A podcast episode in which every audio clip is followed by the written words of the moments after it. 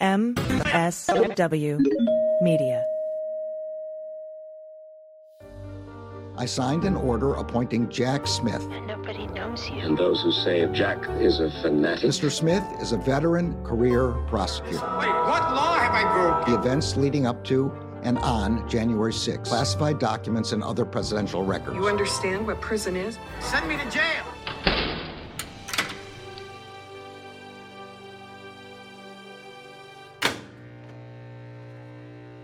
Welcome to the Jack Podcast reading of the indictment of Donald John Trump by the Department of Justice Special Counsel Jack Smith. I'm Allison Gill. And I'm Andy McCabe. This indictment was issued on August 1st, 2023, in the United States District Court for the District of Columbia. United States of America versus Donald John Trump, defendant. Indictment. The grand jury charges that, at all times material to this indictment, on or about the dates and at the approximate time stated below, Introduction. The defendant, Donald J. Trump, was the 45th President of the United States and a candidate for re election in 2020. The defendant lost the 2020 presidential election. Despite having lost, the defendant was determined to remain in power. So, for more than two months following Election Day on November 3rd, 2020, the defendant spread lies that there had been outcome determinative fraud in the election and that he had actually won. These claims were false, and the defendant knew they were false. But the defendant repeated and widely disseminated them anyway to make his knowingly false claims appear legitimate, create an intense national atmosphere of mistrust and anger, and erode public faith in the administration of the election. The defendant had a right, like every American, to speak publicly about the election and even to claim falsely that there had been outcome determinative fraud during the election and that he had won. He was also entitled to formally challenge the results of the election through lawful and appropriate means, such as by seeking recounts or audits of the popular vote in states or filing lawsuits challenging ballots and procedures. Indeed, in many cases, the defendant did pursue these methods of contesting the election results. His efforts to change the outcome in any state through recounts, audits, or legal challenges were uniformly unsuccessful. Shortly after Election Day, the defendant also pursued unlawful means of discounting legitimate votes and subverting the election results. In doing so, the defendant perpetrated three criminal conspiracies. A. A conspiracy to defraud the United States by using dishonesty, fraud, and deceit to impair, obstruct, and defeat the lawful federal government function by which the results of the presidential election are collected, counted, and certified by the federal government in violation of 18 U.S.C. Section 371. B a conspiracy to corruptly obstruct and impede the January 6 congressional proceeding at which the collected results of the presidential election are counted and certified, the certification proceeding, in violation of 18 U.S.C. section 1512K, and C, a conspiracy against the right to vote and to have one's vote counted in violation of 18 U.S.C. section 241. Each of these conspiracies which built on the widespread mistrust the defendant was creating through pervasive and destabilizing lies about election fraud, targeted a bedrock function of the United States federal government, the nation's process of collecting, counting, and certifying the results of the presidential election. Quote, the federal government function, close quote. Count 1 Conspiracy to defraud the United States. 18 U.S. Code Section 371. The allegations contained in paragraphs 1 through 4 of this indictment are realleged and fully incorporated here by reference. The conspiracy.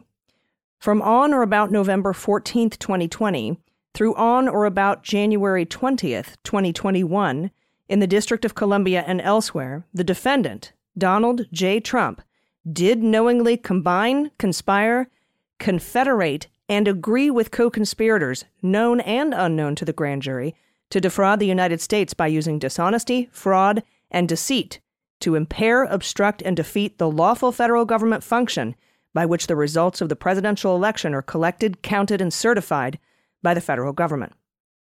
Purpose of the conspiracy. The purpose of the conspiracy was to overturn the legitimate results of the 2020 presidential election by using knowingly false claims of election fraud to obstruct the federal government function by which those results are collected, counted, and certified. The defendant's co conspirators. The defendant enlisted co conspirators to assist him in his criminal efforts to overturn the legitimate results of the 2020 presidential election and retain power. Among these were A co conspirator one, who we will now refer to as Rudy Giuliani, an attorney who was willing to spread knowingly false claims and pursue strategies that the defendant's 2020 reelection campaign attorneys would not. B. Co conspirator 2, who we will now refer to as John Eastman, an attorney who devised and attempted to implement a strategy to leverage the vice president's ceremonial role overseeing the certification proceeding to obstruct the certification of a presidential election. C. Co conspirator 3, who we will now refer to as Sidney Powell, an attorney whose unfounded claims of election fraud the defendant privately acknowledged to others sounded, quote, crazy, unquote. Nonetheless, the defendant embraced and publicly amplified Powell's disinformation.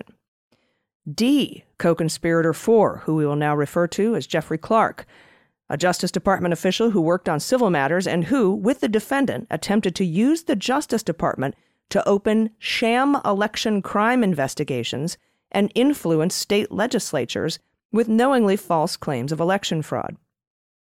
E.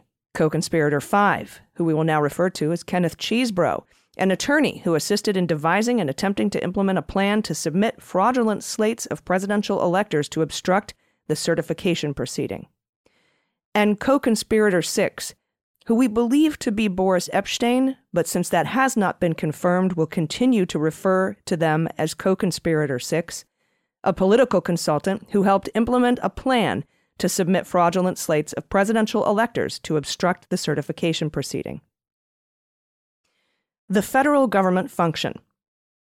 The federal government function, by which the results of the election for President of the United States are collected, counted, and certified, was established through the Constitution and the Electoral Count Act, which we will now refer to as the ECA, a federal law enacted in 1887.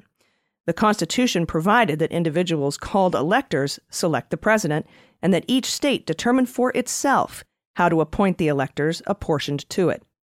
Through state laws, each of the 50 states and the District of Columbia choose to select their electors based on the popular vote in the state.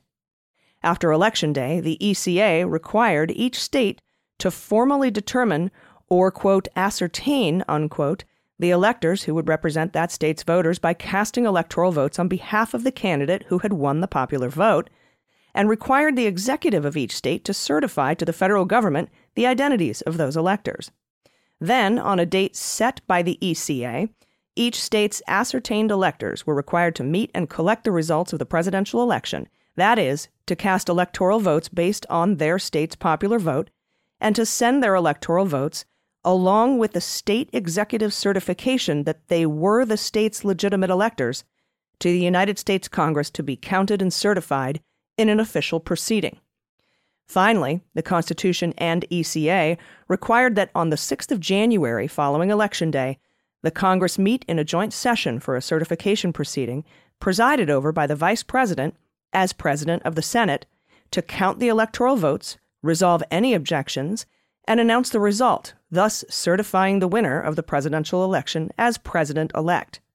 This federal government function, from the point of ascertainment to the certification, is foundational to the United States democratic process, and until 2021 had operated in a peaceful and orderly manner for more than 130 years. Manner and means. The defendant's conspiracy to impair, obstruct, and defeat the federal government function through dishonesty, fraud, and deceit included the following manner and means A. The defendant and co conspirators used knowingly false claims of election fraud to get state legislators and election officials to subvert the legitimate election results and change the electoral votes for the defendant's opponent, Joseph R. Biden Jr., to electoral votes for the defendant. That is, on the pretext of baseless fraud claims, the defendant pushed officials in certain states to ignore the popular vote, disenfranchise millions of voters, dismiss legitimate electors, and ultimately cause the ascertainment of and voting by illegitimate electors in favor of the defendant. B.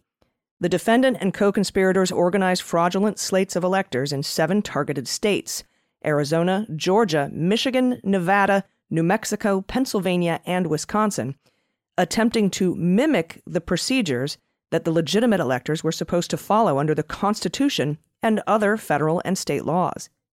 This included causing the fraudulent electors to meet on the day appointed by federal law on which legitimate electors were to gather and cast their votes, cast fraudulent votes for the defendant, and sign certificates falsely representing that they were legitimate electors. Some fraudulent electors were tricked into participating based on the understanding that their votes would only be used if the defendant succeeded in outcome determinative lawsuits within their state, which the defendant never did. The defendant and co conspirators then caused these fraudulent electors to transmit their false certificates to the vice president and other government officials to be counted at the certification proceeding on January 6th. C. The defendant and co conspirators attempted to use the power and authority of the Justice Department to conduct sham election crime investigations and to send a letter to the targeted states that falsely claimed that the Justice Department had identified significant concerns that may have impacted the election outcome, that sought to advance the defendant's fraudulent elector plan by using the Justice Department's authority to falsely present the fraudulent electors as a valid alternative to the legitimate electors, and that urged, on behalf of the Justice Department, the targeted states' legislatures to convene to create the opportunity to choose the fraudulent electors over the legitimate electors. D. The defendant and co conspirators attempted to enlist the vice president to use his ceremonial role at the January 6 certification proceeding to fraudulently alter the election results. First, using knowingly false claims of election fraud, the defendant and co conspirators attempted to convince the vice president to use the defendant's fraudulent electors, reject legitimate electoral votes, or send legitimate electoral votes to state legislatures for review rather than counting them. When that failed, on the morning of January 6th, the defendant and co conspirators repeated knowingly false claims of election fraud to gathered supporters, falsely told them that the vice president had the authority to and might alter the election results, and directed them to the Capitol to obstruct the certification proceeding and exert pressure on the vice president to take the fraudulent actions he had previously refused. And E, after it became public on the afternoon of January 6th that the vice president would not fraudulently alter the election results, a large and angry crowd, including many individuals whom the defendant had deceived into believing the vice president could and might change the election results, violently attacked the Capitol and halted the proceeding. As violence ensued, the defendant and co conspirators exploited the disruption by redoubling efforts to levy false claims of election fraud and convince members of Congress to further delay the certification based on those claims. The defendant's knowledge of the falsity of his election fraud claims. The defendant, his co conspirators, and their agents made knowingly false claims that there had been outcome determinative fraud in the 2020 presidential election. These prolific lies about election fraud included dozens of specific claims that there had been substantial fraud in certain states, such as that large numbers of dead, non resident, non citizen, or otherwise ineligible voters had cast ballots, or that voting machines had changed votes for the defendant to votes for Biden. These claims were false, and the defendant knew that they were false. In fact, the defendant was notified repeatedly that his claims were untrue, often by people on whom he relied for candid advice on important matters and who were best positioned to know the facts, and he deliberately disregarded the truth. For instance, A. The defendant's vice president, who personally stood to gain by remaining in office as part of the defendant's ticket, and whom the defendant asked to study fraud allegations, told the defendant that he had seen no evidence of outcome determinative fraud. B. The senior leaders of the Justice Department, appointed by the defendant and responsible for investigating credible allegations of election crimes, told the defendant on multiple occasions that various allegations of fraud were unsupported. C. The Director of National Intelligence, the defendant's principal advisor on intelligence matters related to national security, disabused the defendant of the notion that the intelligence community's findings regarding foreign interference would change the outcome of the election. D.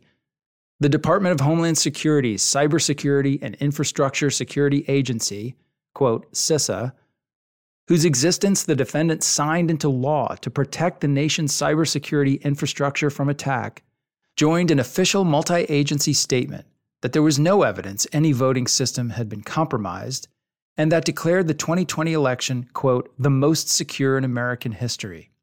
Days later, after the CISA director, whom the defendant had appointed, announced publicly that election security experts were in agreement that the claims of computer based election fraud were unsubstantiated, the defendant fired him. E. Senior White House attorneys selected by the defendant to provide him candid advice informed the defendant that there was no evidence of outcome determinative election fraud and told him that his presidency would end on Inauguration Day in 2021. F. Senior staffers on the defendant's 2020 reelection campaign, quote, defendant's campaign, or, quote, campaign, whose sole mission was the defendant's reelection, told the defendant on November 7, 2020, that he had only a 5 to 10% chance of prevailing in the election, and that success was contingent on the defendant winning ongoing vote counts or litigation in Arizona, Georgia, and Wisconsin. Within a week of that assessment, the defendant lost in Arizona, meaning he had lost the election. G. State legislators and officials, many of whom were the defendant's political allies, had voted for him and wanted him to be reelected, repeatedly informed the defendant that his claims of fraud in their states were unsubstantiated or false and resisted his pressure to act based upon them. H. State and federal courts, the neutral arbiters responsible for ensuring the fair and even handed administration of election laws, rejected every outcome determinative post election lawsuit filed by the defendant his co conspirators, and allies, providing the defendant real time notice that his allegations were meritless. The defendant widely disseminated his false claims of election fraud for months, despite the fact that he knew, and in many cases had been informed directly, that they were not true. The defendant's knowingly false statements were integral to his criminal plans to defeat the federal government function, obstruct the certification, and interfere with others' right to vote and have their votes counted. He made these knowingly false claims throughout the post election time period, including those below that he made immediately before the attack on the Capitol on January 6th. A. The defendant insinuated that more than 10,000 dead voters had voted in Georgia. Just four days earlier, Georgia's Secretary of State had explained to the defendant that this was false. B. The defendant asserted that there had been 205,000 more votes than voters in Pennsylvania. The defendant's acting attorney general and acting deputy attorney general had explained to him that this was false. C. The defendant said there had been a suspicious vote dump in Detroit, Michigan. The defendant's attorney general had explained to the defendant that this was false, and the defendant's allies in the Michigan state legislature the Speaker of the House of Representatives and Majority Leader of the Senate had publicly announced that there was no evidence of substantial fraud in the state. D. The defendant claimed that there had been tens of thousands of double votes and other fraud in Nevada. The Nevada Secretary of State had previously rebutted the defendant's fraud claims by publicly posting a, quote, facts versus myths document explaining that Nevada judges had reviewed and rejected them and that the Nevada Supreme Court had rendered a decision denying such claims. E. The defendant said that more than 30,000 non citizens had voted in Arizona.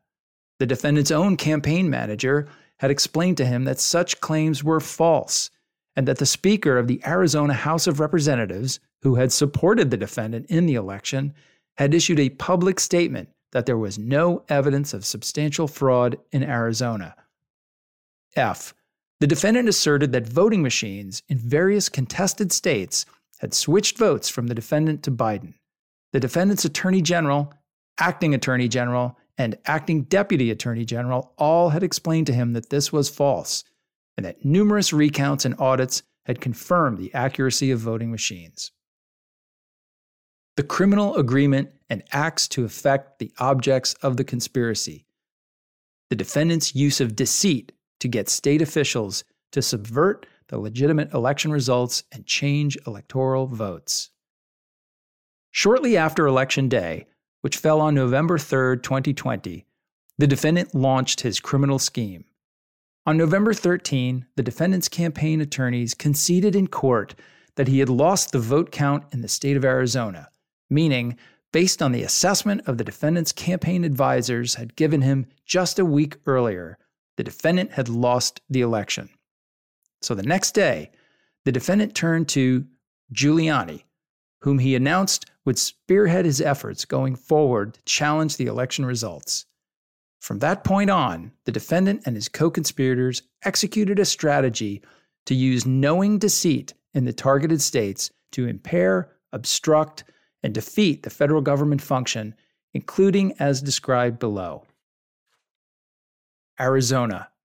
On November 13, 2020, the defendant had a conversation with his campaign manager who informed him that a claim that had been circulating that a substantial number of non citizens had voted in Arizona was false. On November 22nd, eight days before Arizona's governor certified the ascertainment of the state's legitimate electors based on the popular vote, the defendant and Giuliani called the Speaker of the Arizona House of Representatives and made knowingly false claims of election fraud aimed at interfering with the ascertainment of and voting by Arizona's electors as follows A. The defendant and Giuliani falsely asserted, among other things, that a substantial number of non citizens, non residents, and dead people had voted fraudulently in Arizona. The Arizona House Speaker asked Giuliani for evidence of the claims, which Giuliani did not have, but claimed he would provide. Giuliani never did so. The defendant and Giuliani asked the Arizona House Speaker to call the legislature into session to hold a hearing based on their claims of election fraud.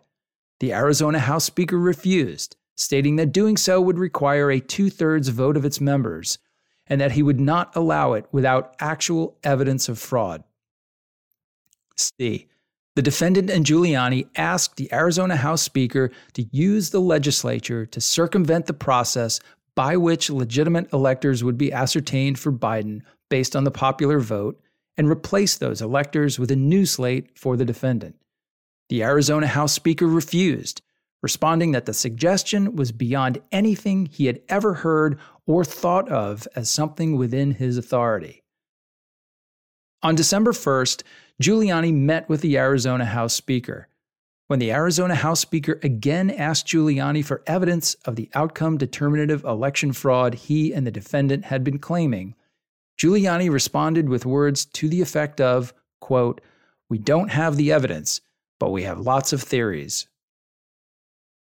On December 4th, the Arizona House Speaker issued a public statement that said, in part, No election is perfect. And if there were evidence of illegal votes or an improper count, then Arizona law provides a process to contest the election, a lawsuit under state law. But the law does not authorize the legislature to reverse the results of an election. As a conservative Republican, I don't like the results of the presidential election. I voted for President Trump and worked hard to reelect him. But I cannot and will not entertain a suggestion that we violate current law to change the outcome of a certified election.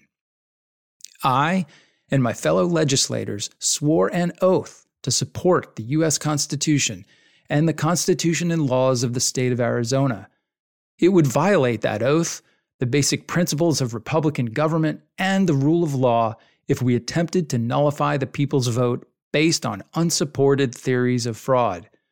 Under the laws that we wrote and voted upon, Arizona voters choose who wins, and our system requires that their choice be respected.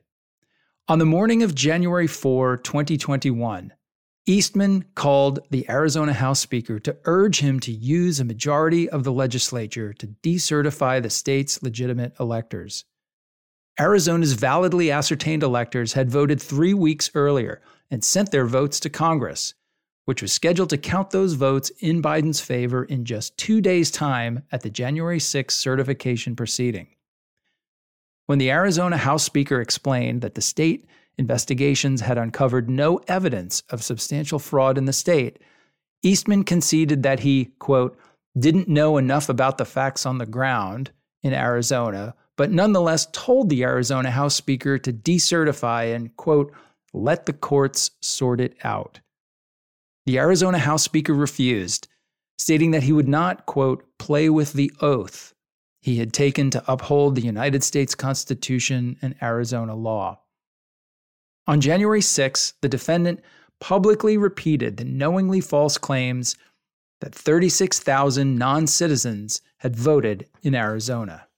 On November 16, 2020, on the defendant's behalf, his executive assistant sent Powell and others a document containing bullet points critical of a certain voting machine company, writing, quote, See attached, please include as is, or almost as is, in lawsuit. Powell responded nine minutes later, writing, quote, It must go in all suits in GA and PA immediately with a fraud claim that requires the entire election to be set aside in those states and machines impounded for nonpartisan professional inspection.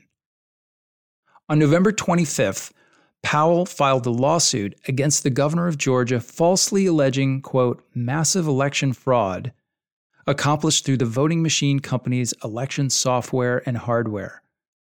Before the lawsuit was even filed, the defendant retweeted a post promoting it. The defendant did this despite the fact that when he had discussed Powell's far fetched public claims regarding the voting machine company in private with advisors, the defendant had conceded that they were unsupported and that Powell sounded, quote, crazy.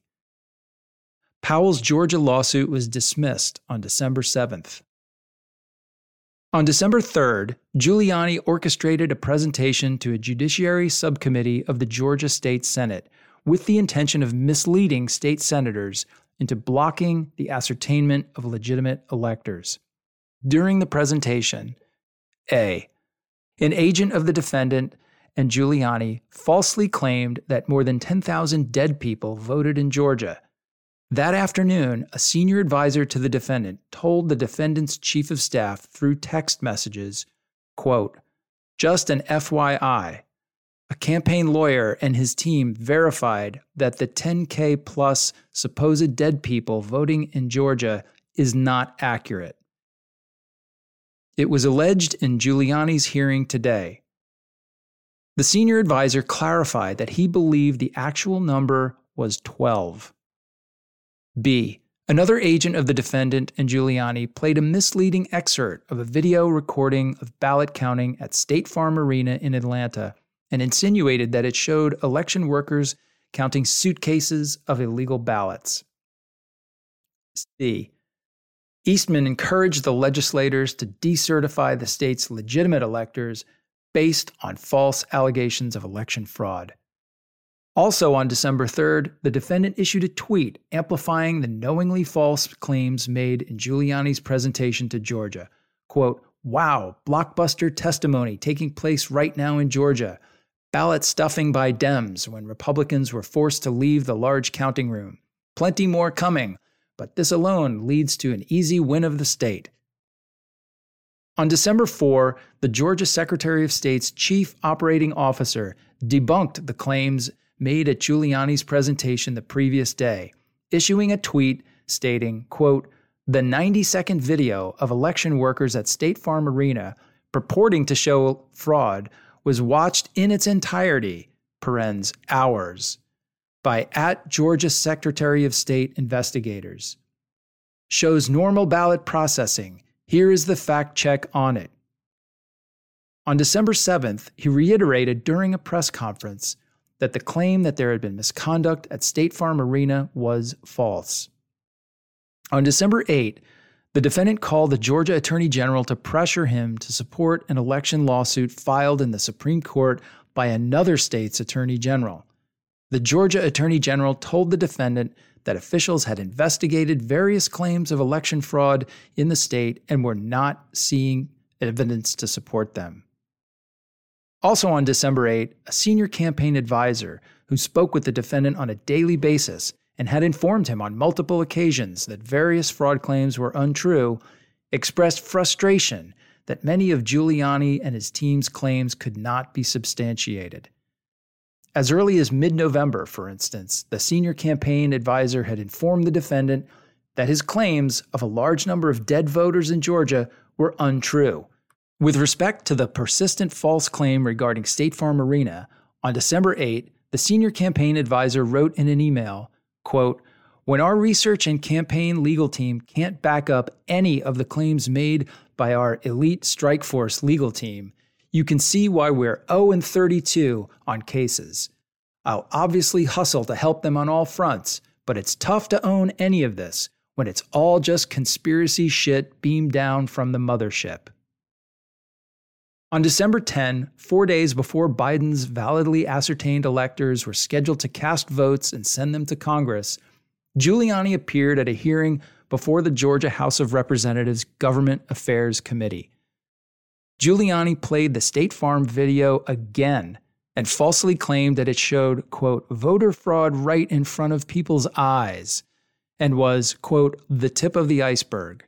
Then he cited two election workers by name, baselessly accusing them of, quote, quite obviously surreptitiously passing around USB ports as if they are vials of heroin or cocaine, and suggested that they were criminals whose, quote, places of work, their homes, should have been searched for evidence of ballots, for evidence of USB ports, for evidence of voter fraud. Thereafter, the two election workers received numerous death threats. On December 15, the defendants summoned the incoming acting attorney general, the incoming acting deputy attorney general, and others to the Oval Office to discuss allegations of election fraud. During the meeting, the Justice Department officials specifically refuted the defendant's claims about State Farm Arena, explaining to him that the activity shown on the tape Giuliani had used was, quote, benign. On December 23rd, a day after the defendant's chief of staff personally observed the signature verification process at the Cobb County Civic Center and notified the defendant that the state election officials were, quote, conducting themselves in an exemplary fashion and would find fraud if it existed, the defendant tweeted that the Georgia officials administering the signature verification process were trying to hide evidence of election fraud and were, quote, terrible people. In a phone call on December 27th, the defendant spoke with the acting attorney general and acting deputy attorney general. During the call, the defendant again pressed the unfounded claims regarding State Farm Arena and the two top Justice Department officials again rebutted the allegations, telling him that the Justice Department had reviewed the videotape, interviewed witnesses, and had not identified any suspicious conduct.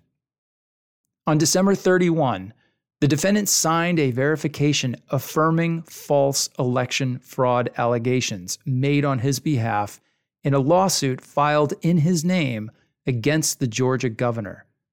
In advance of the filing, Eastman, who was advising the defendant on the lawsuit, acknowledged in an email that he and the defendant, since signing the previous verification, quote, been made aware that some of the allegations and evidence proffered by the experts has been inaccurate, and that signing a new affirmation, quote, with that knowledge and incorporation by reference would not be accurate.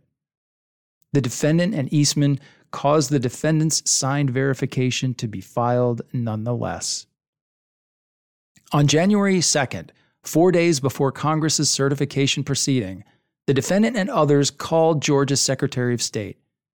During the call, the defendant lied to the Georgia Secretary of State, to induce him to alter Georgia's popular vote count and call into question the validity of the Biden electors' votes, which had been transmitted to Congress weeks before, including as follows A. The defendant raised allegations regarding the State Farm Arena video and repeatedly disparaged one of the same election workers that Giuliani had maligned on December 10, using her name almost 20 times and falsely referring to her as a, quote, professional vote scammer and hustler. In response, the Georgia Secretary of State refuted this.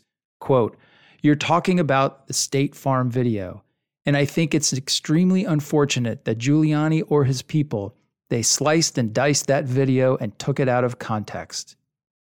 When the Georgia Secretary of State then offered a link to a video that would disprove Giuliani's claims, the defendant responded, quote, I don't care about a link. I don't need it. I have a much better link. B. The defendant asked about rumors that paper ballots cast in the election were being destroyed, and the Georgia Secretary of State's counsel explained to him that the claim had been investigated and was not true. C. The defendant claimed that 5,000 dead people voted in Georgia, causing the Georgia Secretary of State to respond, quote, Well, Mr. President, the challenge that you have is the data you have is wrong. The actual number were two. Two. Two people that were dead and that voted. And so your information's wrong. That was two. D. The defendant claimed that thousands of out of state voters had cast ballots in Georgia's election, which the Georgia Secretary of State's counsel refuted, explaining, quote, We've been going through each of those as well. And those numbers that we got, that defendant's counsel was just saying, they're not accurate. Every one we've been through are people that lived in Georgia, moved to a different state, but then moved back to Georgia legitimately. They moved back in years ago. This was not like something just before the election. E. In response to multiple other of the defendant's allegations, the Georgia Secretary of State's counsel told the defendant that the Georgia Bureau of Investigation was examining all such claims and finding no merit to them. F.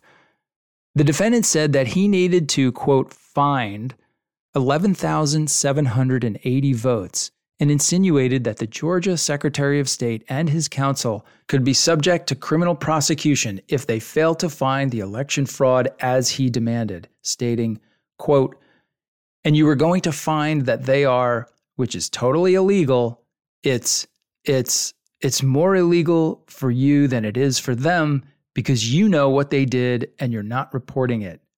That's a criminal, you know? That's a criminal offense. And you know, you can't let that happen. That's a big risk to you and to the Georgia Secretary of State's counsel, your lawyer. The next day, on January 3rd, the defendant falsely claimed that the Georgia Secretary of State had not addressed the defendant's allegations, publicly stating that the Georgia Secretary of State, quote, was unwilling or unable to answer questions such as the ballots under the table scam, ballot destruction, out of state voters, dead voters, and more. He has no clue. On January 6, the defendant publicly repeated the knowingly false insinuation that more than 10,300 dead people had voted in Georgia. Michigan. On November 5, 2020, the defendant claimed that there had been a suspicious dump of votes, purportedly illegitimate ballots, stating, quote, in Detroit, there were hours of unexplained delay in delivering many of the votes for counting. The final batch did not arrive until 4 in the morning, and even though the polls closed at 8 o'clock, so they brought it in, and the batches came in, and nobody knew where they came from. Unquote. On November 20th, three days before Michigan's governor signed a certificate of ascertainment notifying the federal government that, based on the popular vote, Biden's electors were to represent Michigan's voters, the defendant held a meeting in the Oval Office with the Speaker of the Michigan House of Representatives and the Majority Leader of the Michigan Senate. In the meeting, the defendants raised his false claim, among others, of an illegitimate vote dump in Detroit. In response, the Michigan Senate Majority Leader told the defendant that he had lost Michigan, not because of fraud, but because the defendant had underperformed with certain voter populations in the state. Upon leaving their meeting, the Michigan House Speaker and Michigan Senate Majority Leader issued a statement reiterating this. Quote The Senate and House Oversight Committees are actively engaged in a thorough review of Michigan's elections process, and we have faith in the committee process to provide greater transparency and accountability to our citizens. We have not yet been made aware of any information that would change the outcome of the election in Michigan, and as legislative leaders, we will follow the law and follow the normal process regarding Michigan's electors, just as we have said throughout this election. On December 1, the defendant raised his Michigan vote dump claim with the Attorney General, who responded that what had occurred in Michigan had been the normal vote counting process and that there was no indication of fraud in Detroit. Despite this, the next day the defendant made a knowingly false statement that in Michigan, quote, at 6:31 in the morning, a vote dump of 149,772 votes came in unexpectedly. We were winning by a lot. That batch was received in horror. Nobody knows anything about it. It's corrupt. Detroit is corrupt. I have a lot of friends in Detroit. They know it, but Detroit is totally corrupt. Unquote. On December 4th, Giuliani sent a text message to the Michigan House Speaker reiterating his unsupported claims of election fraud and attempting to get the Michigan House Speaker to assist in reversing the ascertainment of the legitimate Biden electors, stating, quote, Looks like Georgia may well hold some factual hearings and change the certification under Article 2, Section 1, Clause 2 of the Constitution. As Eastman explained, they don't just have the right to do it, but the obligation. Help me get this done in Michigan. Unquote. Similarly, on December 7th, despite still having established no fraud in Michigan, Giuliani sent a text intended for the Michigan Senate Majority Leader. Quote, So I need you to pass a joint resolution from the Michigan legislature that states that the election is in dispute. There's an ongoing investigation by the legislature, and the electors sent by Governor Whitmer are not the official electors of the state of Michigan and do not fall within the safe harbor deadline of December 8th under Michigan law. Unquote. On December 14, the day the electors in states across the country were required to vote and submit their votes to Congress, the Michigan House Speaker and Michigan State Majority Leader announced that, contrary to the defendant's request, they would not decertify the legitimate election results or electors in Michigan. The Michigan Senate Majority Leader's public statement included, quote, We have not received evidence of fraud on a scale that would change the outcome of the election in Michigan, unquote. The Michigan House Speaker's public statement read in part, quote, We've diligently examined these reports of fraud to the best of our ability. I fought hard for President Trump. Nobody wanted him to win more than me. I think he's done an incredible job, but I love our republic too. I can't fathom risking our norms, traditions, and institutions to pass a resolution retroactively changing the electors for Trump simply because some think there may have been enough widespread fraud to give him the win. That's unprecedented for good reason, and that's why there is not enough to support the House to cast a new slate of electors. I fear we'd lose our country forever. This truly would bring mutually assured destruction for every future election in regards to the Electoral College and I can't stand for that. I won't.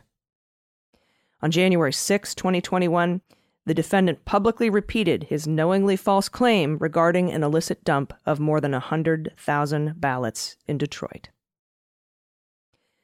Pennsylvania. On November 11, 2020, the defendant publicly maligned a Philadelphia city commissioner for stating on the news that there was no evidence of widespread fraud in Philadelphia as a result, the Philadelphia City Commissioner and his family received death threats.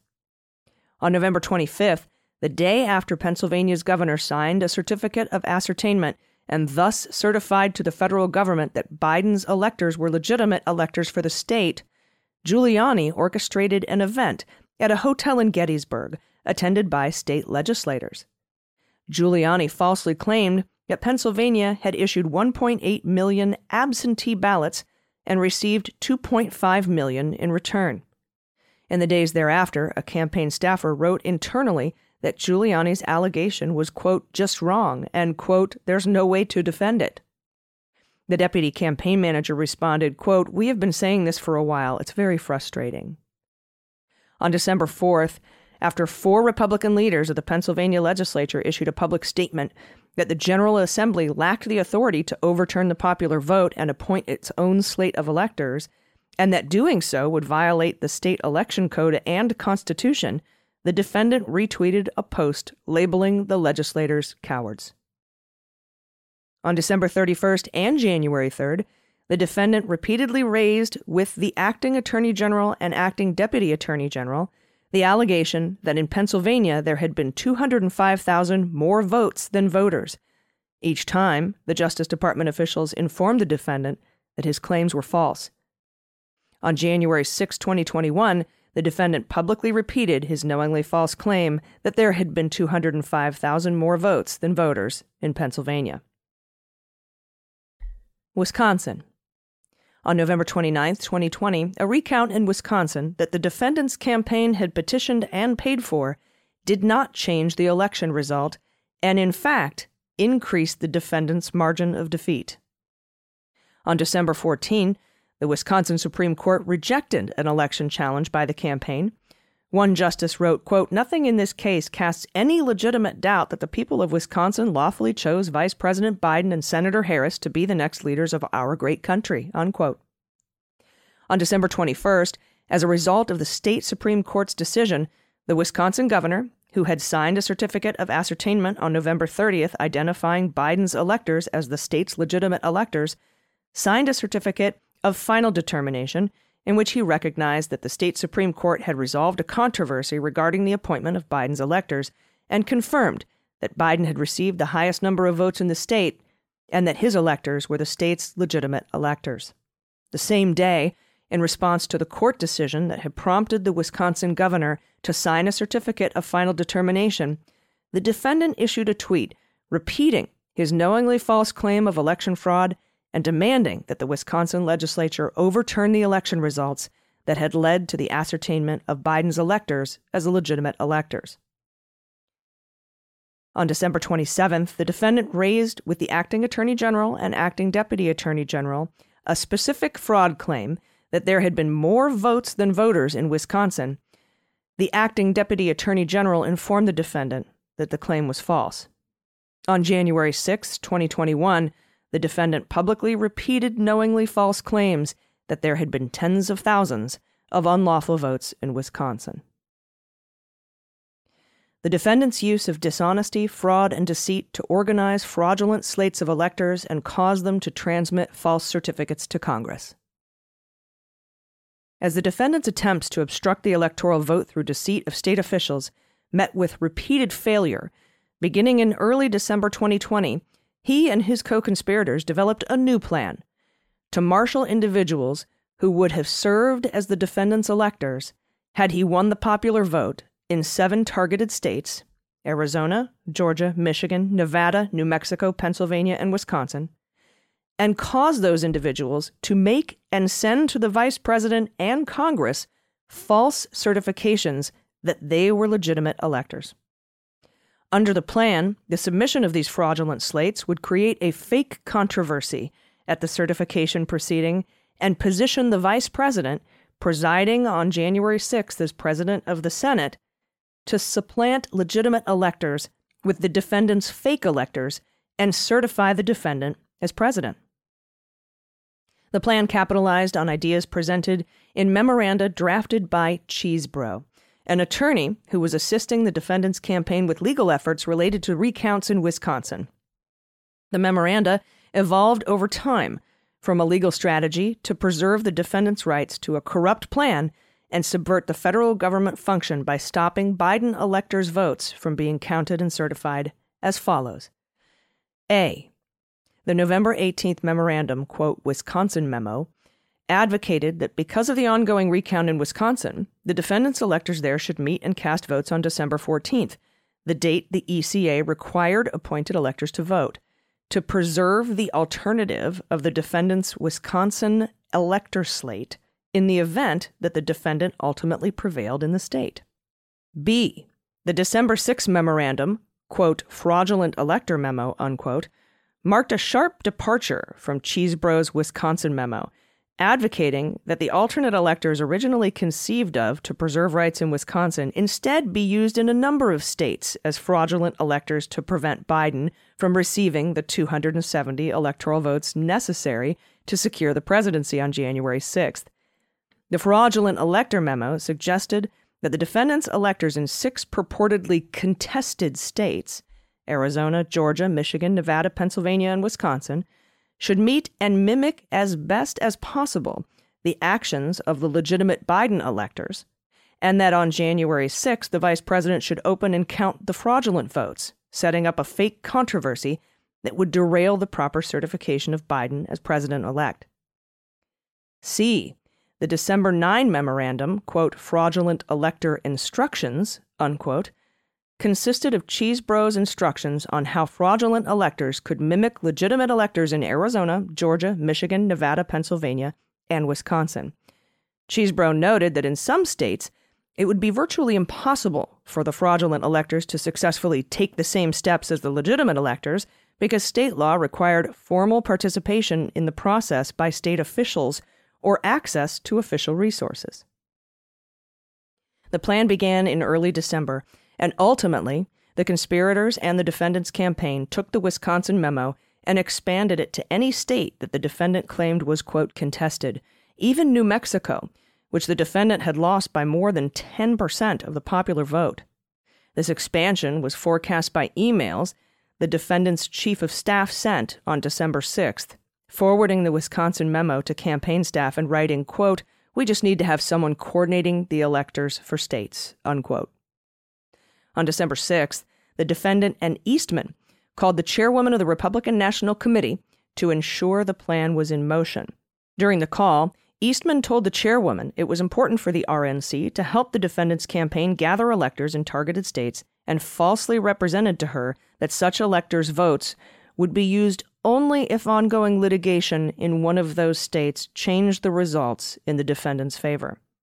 After the RNC chairwoman consulted the campaign and heard that the work on gathering electors was underway, she called and reported this information to the defendant, who responded approvingly. On December 7, Giuliani received the Wisconsin memo and the fraudulent elector memo. Giuliani spoke with co conspirator six regarding attorneys who could assist in the fraudulent elector effort and targeted states. And he received from co conspirator six an email identifying attorneys in Arizona, Georgia, Michigan, Nevada, New Mexico, Pennsylvania, and Wisconsin. The next day, on December 8th, Chesebro called the Arizona attorney on co conspirator six's list.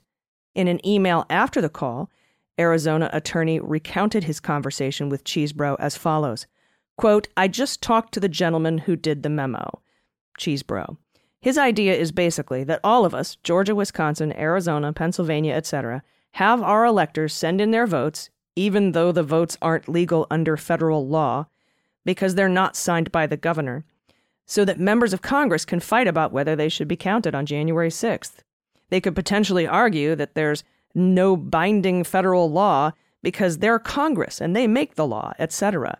Kind of wild and creative, I'm happy to discuss. My comment to him was that I guess there's no harm in it, legally at least, i.e., we would just be sending in fake electoral votes to Pence so that someone in Congress can make an objection when they start counting votes and start arguing that the fake votes should be counted. At Giuliani's direction, on December 10th, Chesebro sent to points of contact in all targeted states except Wisconsin, which had already received his memos, and New Mexico, a streamlined version of the Wisconsin memo, which did not reveal the intended fraudulent use of the defendant's electors, and the fraudulent elector instructions, along with fraudulent elector certificates that he had drafted. The next day, on December 11th, Chesebro and Giuliani suggested that the Arizona lawyer file a petition for certiorari in the Supreme Court as a pretext to claim that litigation was pending in the state to provide cover for the convening and voting of the defendant's fraudulent electors there. Chesebro explained that Giuliani had heard from a state official and state provisional elector that, quote, it could appear treasonous for the Arizona electors to vote on Monday if there's no pending court proceeding. To manage the plan in Pennsylvania, on December 12th, Giuliani and Chesebro and co conspirator six participated in a conference call organized by the defendant's campaign with the defendant's electors in that state. When the defendant's electors expressed concern about signing certificates representing themselves as legitimate electors, Giuliani falsely assured them that their certificates would be used only if the defendant succeeded in litigation. Subsequently, co conspirator 6 circulated proposed conditional language to that effect for potential inclusion in the fraudulent elector certificates. A campaign official cautioned not to offer the conditional language to other states because, quote, the other states are signing what he prepared. If it gets out, we change the language for Pennsylvania, it could snowball. In some cases, the defendant's electors refused to participate in the plan. On December 13th, Chesebro sent Giuliani an email memorandum that further confirmed that the conspirators' plan was not to use the fraudulent electors only in the circumstances of the defendant's litigation being successful in one of the targeted states. Instead, the plan was to falsely present the fraudulent slates as an alternative to the legitimate slates at Congress's certification proceeding. On December 13th, the defendant asked the senior campaign advisor for an update on, quote, what was going on with the elector plan and directed him to, quote, put out a statement on electors. As a result, Giuliani directed the senior campaign advisor to join a conference call with him, co conspirator six, and others. When the senior campaign advisor related these developments in text messages to the deputy campaign manager, a senior advisor to the defendant, and campaign staffer, the deputy campaign manager responded, quote, Here's the thing the way this has morphed, it's a crazy play, so I don't know who wants to put their name on it, unquote. The senior advisor wrote, quote, certifying illegal votes, unquote. In turn, the participants in the group text message refused to have a statement regarding electors attributed to their names because none of them could, quote, stand by it. Also on December 13th, at a campaign staffer's request, Chesebro drafted and sent fraudulent elector certificates for the defendants' electors in New Mexico, which had not been previously among the targeted states, and where there were no pending litigations on the defendant's behalf. The next day, the defendant's campaign filed an election challenge suit in New Mexico at 11:54 a.m., 6 minutes before the noon deadline for the electors' votes, as a pretext so that there was pending litigation at the time of the fraudulent electors voting.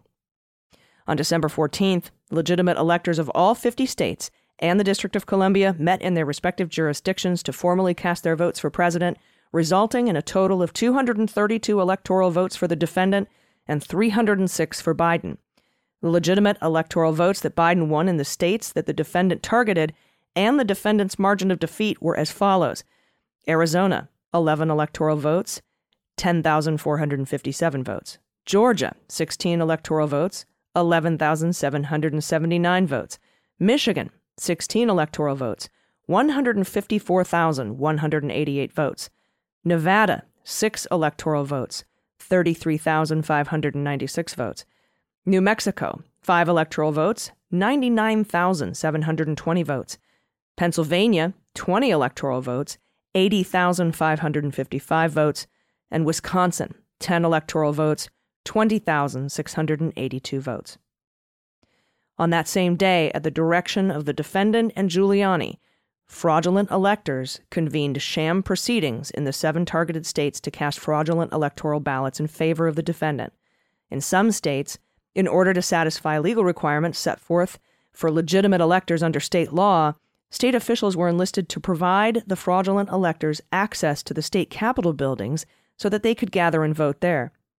In many cases, however, as Chesebro had predicted in the fraudulent elector instructions memo, the fraudulent electors were unable to satisfy the legal requirements. Nonetheless, as directed in the fraudulent elector instructions, shortly after the fraudulent electors met on December 14th, the targeted states' fraudulent elector certificates were mailed to the President of the Senate, the Archivist of the United States, and others. The defendant and co conspirators ultimately used the certificates of these fraudulent electors to deceitfully target the government function and did so contrary to how fraudulent electors were told they were being used. Unlike those of the fraudulent electors, consistent with the ECA, the legitimate electors' signed certificates were annexed to the state's executive certificates of ascertainment before being sent to the president of the Senate and others.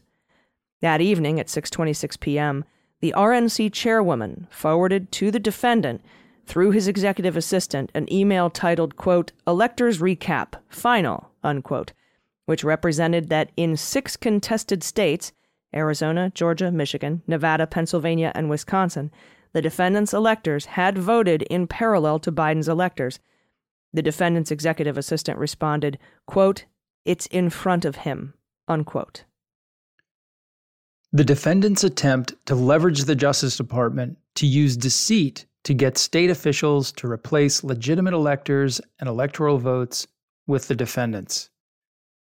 In late December 2020, the defendant attempted to use the Justice Department to make knowingly false claims of election fraud to officials in the targeted states through a formal letter under the acting attorney general's signature, thus giving the defendant's lies the backing of the federal government and attempting to improperly influence the targeted states to replace legitimate Biden electors with the defendants. On December 22nd, the defendant met with Clark at the White House.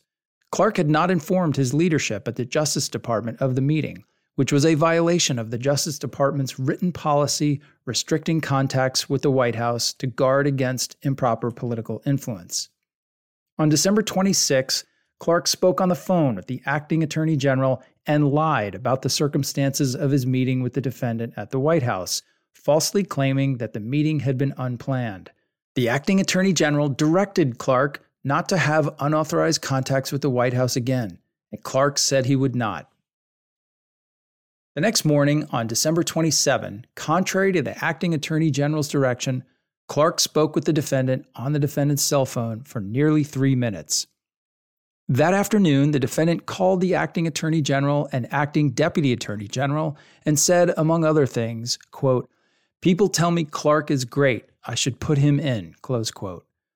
The defendant also raised multiple false claims of election fraud, which the acting attorney general and acting deputy attorney general refuted.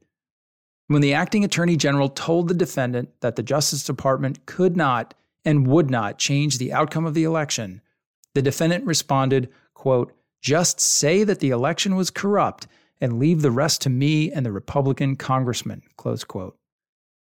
On December 28, Clark sent a draft letter to the acting attorney general and acting deputy attorney general, which he proposed they all sign. The draft was addressed to state officials in Georgia, and Clark proposed sending versions of the letter to elected officials in other targeted states. The proposed letter contained numerous knowingly false claims about the election and the Justice Department, including that A. The Justice Department had, quote, identified significant concerns that may have impacted the outcome of the election in multiple states. B. The Justice Department believed that in Georgia and other states, two valid slates of electors had gathered at the proper location on December 14 and that both sets of ballots had been transmitted to Congress. That is, Clark's letter sought to advance the defendant's fraudulent elector plan by using the authority of the Justice Department to falsely present the fraudulent electors as valid alternatives to the legitimate electors. C. The Justice Department urged that the state legislature convene a special legislative session to create the opportunity to, among other things, choose the fraudulent electors over the legitimate electors.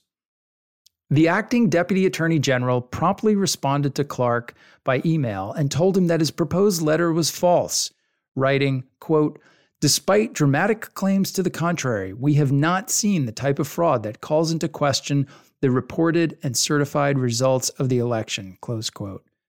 In a meeting shortly thereafter, the acting attorney general and acting deputy attorney general again directed Clark not to have unauthorized contact with the White House on December 31, the defendant summoned to the Oval Office the acting attorney general, acting deputy attorney general, and other advisors.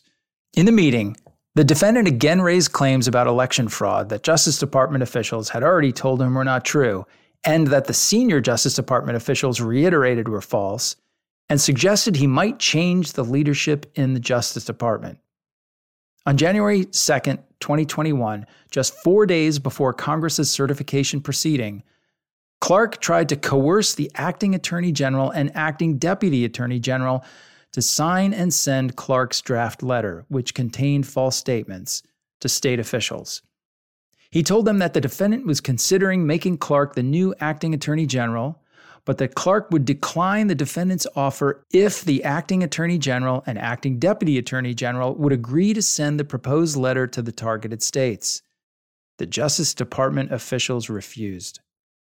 The next morning, on January 3rd, despite having uncovered no additional evidence of election fraud, Clark sent to a Justice Department colleague an edited version of his draft letter to the states, which included a change from its previous claim that the Justice Department had, quote, concerns to a stronger false claim that, quote, as of today, there is evidence of significant irregularities that may have impacted the outcome of the election in multiple states.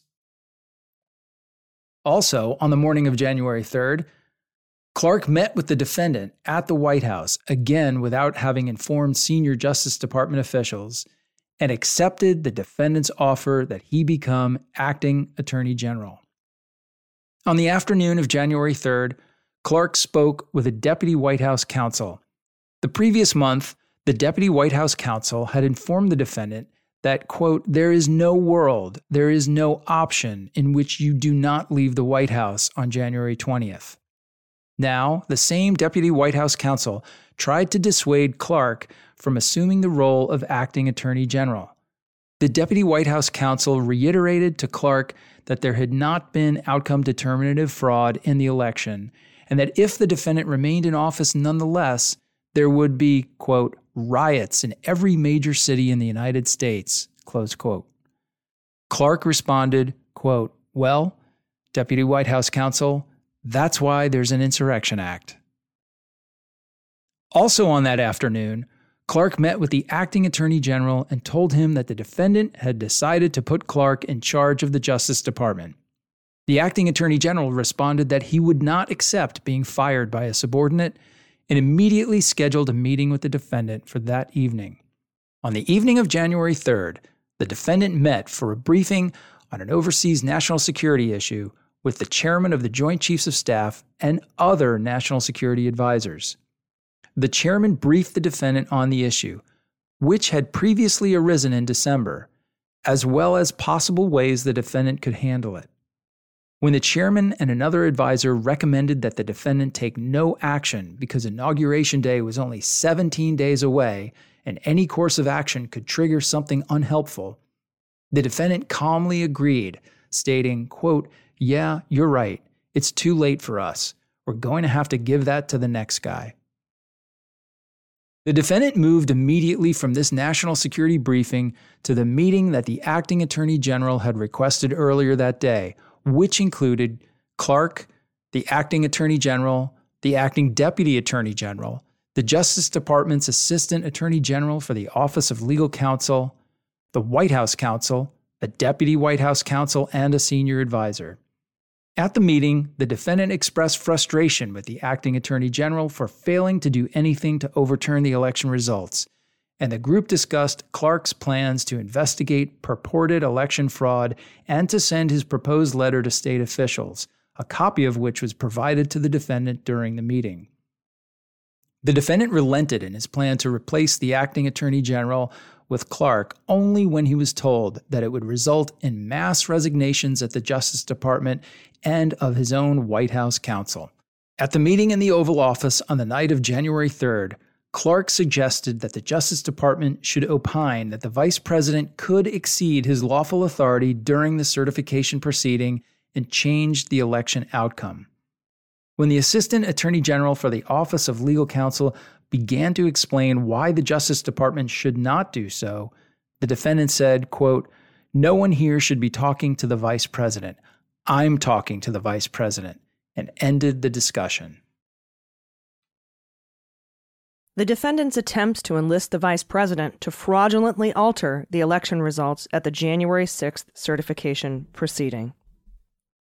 As the January 6th congressional certification proceeding approached, and other efforts to impair, obstruct, and defeat the federal government function failed, the defendants sought to enlist the vice president to use his ceremonial role at the certification to fraudulently alter the election results. The defendant did this first by using knowingly false claims of election fraud to convince the vice president to accept the defendant's fraudulent electors, reject legitimate electoral votes, or send legitimate electoral votes to state legislatures for review rather than count them. When that failed, the defendant attempted to use a crowd of supporters that he had gathered in Washington, D.C. to pressure the vice president to fraudulently alter the election results. On December 19, 2020, after cultivating widespread anger and resentment for weeks with his knowingly false claims of election fraud, the defendant urged his supporters to travel to Washington on the day of the certification proceeding, tweeting, quote, Big protest in D.C. on January 6th. Be there. Will be wild. Unquote. Throughout late December, he repeatedly urged his supporters to come to Washington for January 6th. On December 23rd, the defendant retweeted a memo titled Operation Pence Card, which falsely asserted that the vice president could, among other things, unilaterally disqualify legitimate electors from six targeted states. On the same day, Eastman circulated a two page memorandum outlining the plan for the vice president to unlawfully declare the defendant the certified winner of the presidential election. In the memorandum, Eastman claimed that seven states had transmitted two slates of electors and proposed that the vice president announce that because of an ongoing dispute in the seven states, there are no electors that can be deemed validly appointed in those states. Unquote. Eastman proposed steps that he acknowledged violated the ECA, advocating that, in the end, quote, Pence then gavels President Trump as reelected, unquote. Just two months earlier, on October 11th, Eastman had taken the opposite position, writing that neither the Constitution nor the ECA provided the vice president discretion in the counting of electoral votes or permitted him to, quote, make the determination on his own, unquote. On several private phone calls in late December and early January, the defendant repeated knowingly false claims of election fraud and directly pressured the vice president to use his ceremonial role at the certification proceeding on January 6 to fraudulently overturn the results of the election and the vice president resisted, including A, on December 25th, when the vice president called the defendant to wish him a Merry Christmas. The defendant quickly turned the conversation to January 6th and his request that the vice president reject electoral votes that day. The vice president pushed back, telling the defendant, as the vice president already had in previous conversations, quote, You know, I don't think I have the authority to change the outcome, unquote.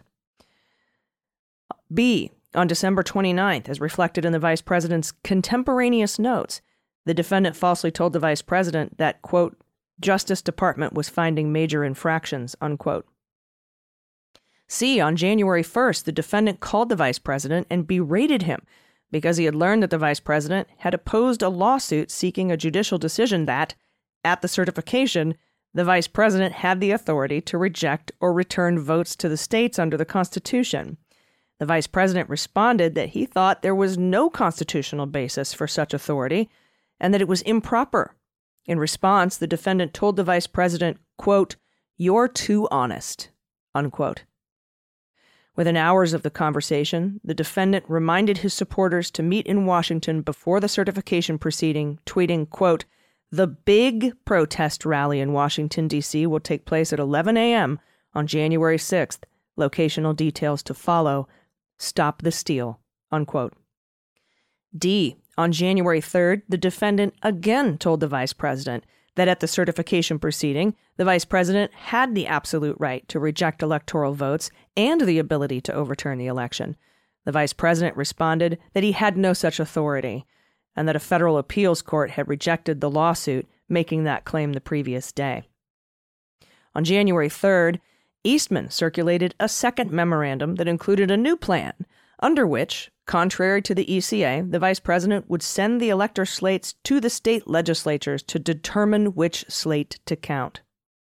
On January 4th, the defendant held a meeting with Eastman, the vice president, the vice president's chief of staff, and the vice president's counsel for the purpose of convincing the vice president, based on the defendant's knowingly false claims of election fraud, that the vice president should reject or send to the states Biden's legitimate electoral votes rather than count them.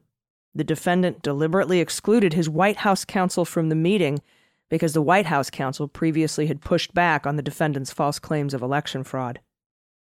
During the meeting, as reflected in the vice president's contemporaneous notes, The defendant made knowingly false claims of election fraud, including, quote, bottom line, won every state by hundreds of thousands of votes, and, quote, we won every state, unquote, and asked regarding a claim his senior Justice Department officials had previously told him was false, including as recently as the night before, quote, what about the 205,000 votes more in Pennsylvania than voters, unquote. The defendant and Eastman then asked the vice president to either unilaterally reject the legitimate electors from seven targeted states or send the question of which slate was legitimate to the targeted states' legislatures. When the vice president challenged Eastman on whether the proposal to return the question to the states was defensible, Eastman responded, quote, Well, nobody's tested it before, unquote. The vice president then told the defendant, quote, Did you hear that? Even your own counsel is not saying I have the authority. The defendant responded, quote, That's okay. I prefer the other suggestion of the vice president rejecting the electors unilaterally. Also on January 4th, when Eastman acknowledged to the defendant's senior advisor that no court would support his proposal, the senior advisor told Eastman, quote, You're going to cause riots in the streets. Eastman responded that there had previously been points in this nation's history where violence was necessary to protect the Republic. After that conversation, the senior advisor notified the defendant that Eastman had conceded that his plan was, quote, not going to work. On the morning of January 5th, at the defendant's direction, the vice president's chief of staff and the vice president's counsel met again with Eastman. Eastman now advocated that the vice president do what the defendant had said he preferred the day before unilaterally reject electors from the targeted states. During this meeting, Eastman privately acknowledged to the vice president's counsel that he hoped to prevent judicial review of his proposal because he understood that it would be unanimously rejected by the Supreme Court. The vice president's counsel expressed to Eastman that following through with this proposal would result, quote, in a disastrous situation where the election might, quote, have to be decided in the streets, that same day, the defendant encouraged supporters to travel to Washington on January 6th, and he set the false expectation that Vice President did have the authority and might use his ceremonial role at the certification proceeding to reverse the election outcome in the defendant's favor, including issuing the following tweets. A. At 11:06 a.m., quote, "The Vice President has the power to reject fraudulently chosen electors." Unquote. This was within 40 minutes of the defendant's earlier reminder, quote, see you in D.C. At 505, quote, Washington is being inundated with people who don't want to see an election victory stolen. Our country has had enough. They won't take it anymore. We hear you and love you from the Oval Office. C. At 5:43 p.m. Quote, I will be speaking at the Save America rally tomorrow on the Ellipse at 11 a.m. Eastern. Arrive early. Doors open at 7 a.m. Eastern. Big crowds, unquote. Also on January 5th, the defendant met alone with the vice president. When the vice president refused to agree to the defendant's request that he obstruct the certification, the defendant grew frustrated and told the vice president that the defendant would have to publicly criticize him. Upon learning of this, the vice president's chief of staff was concerned for the vice president's safety and alerted the head of the vice president's Secret Service detail. As crowds began to gather in Washington and were audible from the Oval Office, the defendant remarked to advisers that the crowd the following day, on January 6th, was going to be angry. That night, the defendant approved and caused the defendant's campaign to issue a public statement that the defendant knew, from his meeting with the vice president only hours earlier, were false Quote, the vice president and I are in total agreement that the vice president has the power to act. On January 6th, starting early in the morning, the defendant again turned to knowingly false statements aimed at pressuring the vice president to fraudulently alter the election outcome and raised publicly the false expectation that the vice president might do so. A. At 1 a.m., the defendant issued a tweet that falsely claimed, quote, If Vice President Mike Pence comes through for us, we will win the presidency. Many states want to decertify the mistake they made in certifying incorrect and even fraudulent numbers in a process not approved by their state legislatures, which it must be. Mike can send it back. B. At 8:17 a.m., the defendant issued a tweet that falsely stated, quote, "States want to correct their votes, which they know were based on irregularities and fraud, plus corrupt process never received legislative approval. All Mike Pence has to do is send them back to the states and we win. Do it, Mike. This is a time for extreme courage." On the morning of January 6th, an agent of the defendant contacted a United States senator to ask him to hand deliver documents to the vice president. The agent then facilitated the receipt by the senator's staff of the fraudulent certificates signed by the defendant's fraudulent electors in Michigan and Wisconsin, which were believed not to have been delivered to the vice president or archivist by mail. When one of the senator's staffers contacted a staffer for the vice president by text message to arrange for a delivery of what the senator's staffer had been told were, quote, alternate slates of electors for Miss Michigan and Wisconsin because archivists didn't receive them, unquote, the vice president's staffer rejected them. At 11:15 a.m., the defendant called the vice president and again pressured him to fraudulently reject or return Biden's legitimate electoral votes. The vice president again refused. Immediately after the call, the defendant decided to single out the vice president in public remarks he would make within the hour reinserting language that he had personally drafted earlier that morning, falsely claiming that the vice president had the authority to send electoral votes to the states, but that advisers had previously successfully advocated for removal. Earlier that morning, the defendant had selected Eastman to join Rudy in giving public remarks before his own. When they did so, based on knowingly false election fraud claims, Giuliani and Eastman intensified pressure on the vice president to fraudulently obstruct the certification proceeding. A.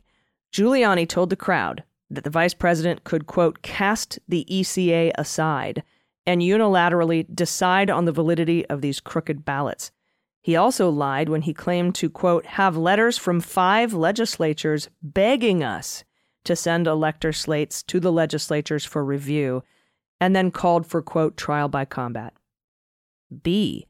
Eastman told the crowd, quote, All we are demanding of Vice President Pence is this afternoon at 1 o'clock, he let the legislatures of the states look into this so we get to the bottom of it and the American people know whether we have control of the direction of our government or not.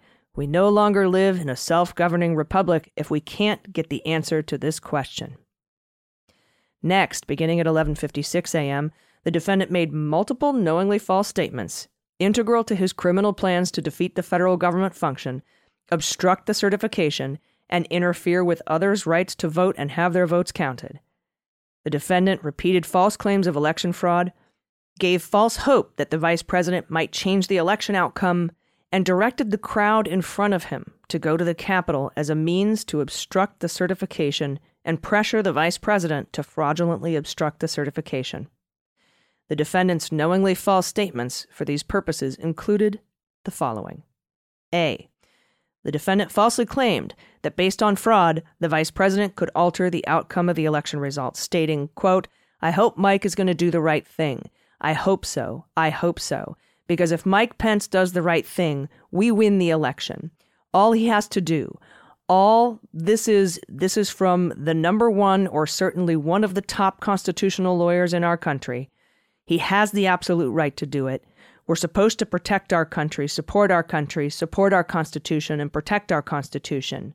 States want to revote. The states got defrauded. They were given false information. They voted on it. Now they want to recertify. They want it back. All Vice President Pence has to do is send it back to the states to recertify, and we become president, and you are, you are the happiest people. B after the defendant falsely stated that the Pennsylvania legislature wanted to, quote, recertify their votes, they want to recertify, but the only way that can happen is if Mike Pence agrees to send it back, unquote. The crowd began to chant, send it back. C. The defendant also said that regular rules no longer applied, stating, quote, and fraud breaks up everything, doesn't it? When you catch somebody in a fraud, you're allowing them to go by very different rules. Unquote. And D. Finally, after exhorting that we, quote, fight, we fight like hell, and if you don't fight like hell, you're not going to have a country anymore, the defendant directed the people in front of him to head to the Capitol. suggesting he was going with them, and told them to give members of Congress, quote, the kind of pride and boldness that they need to take back our country. During and after the defendant's remarks, thousands of people marched toward the Capitol. The defendant's exploitation of the violence and chaos at the Capitol. Shortly before 1 p.m., the vice president issued a public statement explaining that his role as president of the Senate at the certification proceeding was about to begin and did not include, quote, unilateral authority to determine which electoral votes should be counted and which should not, close quote. Before the defendant had finished speaking, a crowd began to gather at the Capitol. Thereafter, a mass of people, including individuals who had traveled to Washington and to the Capitol at the defendant's direction, broke through barriers cordoning off the Capitol grounds and advanced on the building, including by violently attacking law enforcement officers trying to secure it. The defendant, who had returned to the White House after concluding his remarks, watched events at the Capitol unfold on the television in the dining room next to the Oval Office.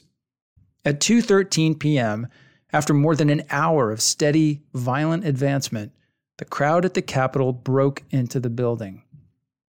Upon receiving news that individuals had breached the Capitol, the defendant's advisors told him that there was a riot there and that rioters had breached the building. When advisors urged the defendant to issue a calming message aimed at the rioters, the defendant refused, instead, repeatedly remarking that the people at the Capitol were angry because the election had been stolen. At 2:24 p.m., after advisors had left the defendant alone in his dining room, the defendant issued a tweet intended to further delay and obstruct the certification. Quote, Mike Pence didn't have the courage to do what should have been done to protect our country and our Constitution, giving states a chance to recertify a corrected set of facts not the fraudulent or inaccurate ones which they were asked to previously certify. USA demands the truth. Close quote. One minute later, at 2:25 p.m., the United States Secret Service was forced to evacuate the vice president to a secure location. At the Capitol, throughout the afternoon, members of the crowd chanted, quote, "Hang Mike Pence. Where is Pence? Bring him out and traitor Pence.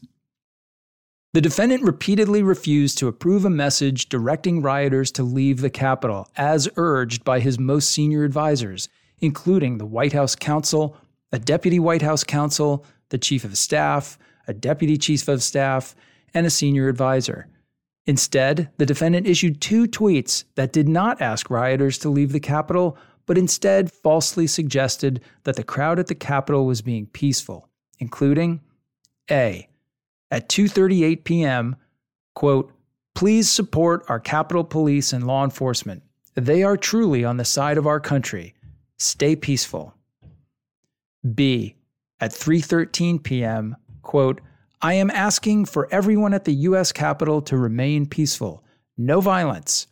Remember, we are the party of law and order. Respect the law and our great men and women in blue. Thank you." At 3 o'clock p.m., the defendant had a phone call with the minority leader of the United States House of Representatives. The defendant told the minority leader that the crowd at the Capitol was more upset about the election than the minority leader was. At 4:17 p.m., the defendant released a video message on Twitter that he had just taped in the White House Rose Garden. In it, the defendant repeated the knowingly false claim that, quote, we had an election that was stolen from us, close quote, and finally asked individuals to leave the Capitol while telling them that they were, quote, very special and that, quote, we love you. After the 4:17 p.m. tweet, as the defendant joined others in the outer Oval Office to watch the attack on the Capitol on television, the defendant said, quote, "See, this is what happens when they try to steal an election. These people are angry. These people are really angry about it. This is what happens. At 6:01 p.m., the defendant tweeted, quote, "These are the things and events that happen when a sacred landslide election victory is so unceremoniously and viciously stripped away from the great patriots who have been badly and unfairly treated for so long. Go home with love and in peace. Remember this day forever. On the evening of January 6, the defendant and Giuliani attempted to exploit the violence and the chaos at the Capitol by calling lawmakers to convince them, based on the knowingly false claims of election fraud, to delay the certification, including A. The defendant, through White House aides, attempted to reach two United States senators at 6 p.m. B. From 6:59 p.m. until 7:18 p.m., Giuliani placed calls to five United States senators and one U.S. representative. C. Co conspirator 6 attempted to confirm phone numbers for six United States senators whom the defendant had directed Giuliani to call and attempt to enlist in further delaying the certification. D. In one of the calls, Giuliani left a voicemail intended for a United States senator that said, quote, "We need you, our Republican friends, to try to just slow it down so we can get these legislatures to get more information to you. And I know they're reconvening at 8 o'clock tonight, but the only strategy we can follow is to object in numerous states and raise issues so that we get ourselves into tomorrow, ideally until the end of tomorrow." Close quote. E. In another message intended for another United States senator, Giuliani repeated knowingly false allegations of election fraud, including that the vote counts certified by the states to Congress were incorrect, and that the governors who had certified knew they were incorrect. That, quote, illegal immigrants, close quote, had voted in substantial numbers in Arizona, and that, quote, Georgia gave you a number in which 65,000 people who were underage voted, close quote. Giuliani also claimed that the vice president's actions had been surprising and asked the senator to, quote, object to every state and kind of spread this out a little bit like a filibuster, close quote.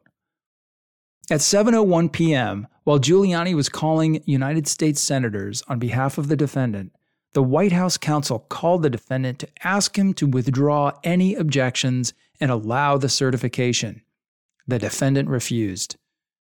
The attack on the Capitol obstructed and delayed the certification for approximately six hours until the Senate and House of Representatives came back into session separately at 8:06 p.m. and 9:02 p.m. respectively and came together in a joint session at 11:35 p.m. At 11:44 p.m., Eastman emailed the vice president's counsel advocating that the vice president violate the law and seek further delay of the certification. Eastman wrote, quote, I implore you to consider one more relatively minor violation of the ECA and adjourn for 10 days to allow the legislatures to finish their investigations, as well as to allow a full forensic audit of the massive amount of illegal activity that has occurred here. Close quote. At 3:41 a.m. on January 7, as President of the Senate, the Vice President announced the certified results of the 2020 presidential election in favor of Biden.